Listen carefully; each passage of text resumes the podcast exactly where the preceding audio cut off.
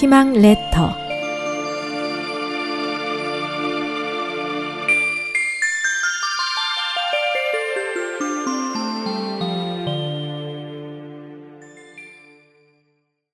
천재 일우.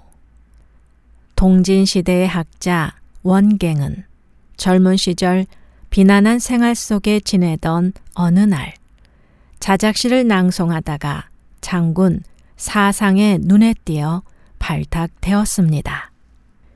원갱은 뛰어난 저술가로 많은 시문을 남겼는데 그 중에서도 문선에 수록된 삼국 명신 서찬이 유명하답니다.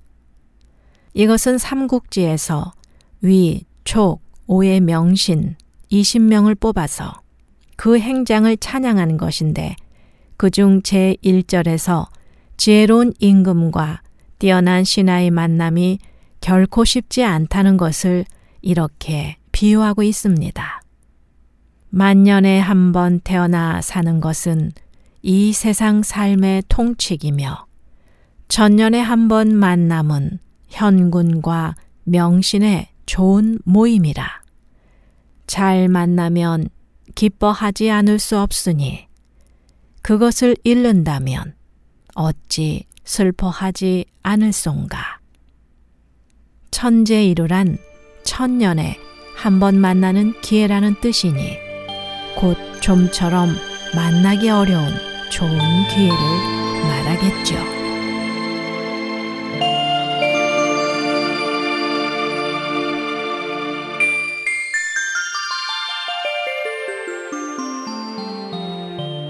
SOH 희망지성 국제방송에서 보내드렸습니다.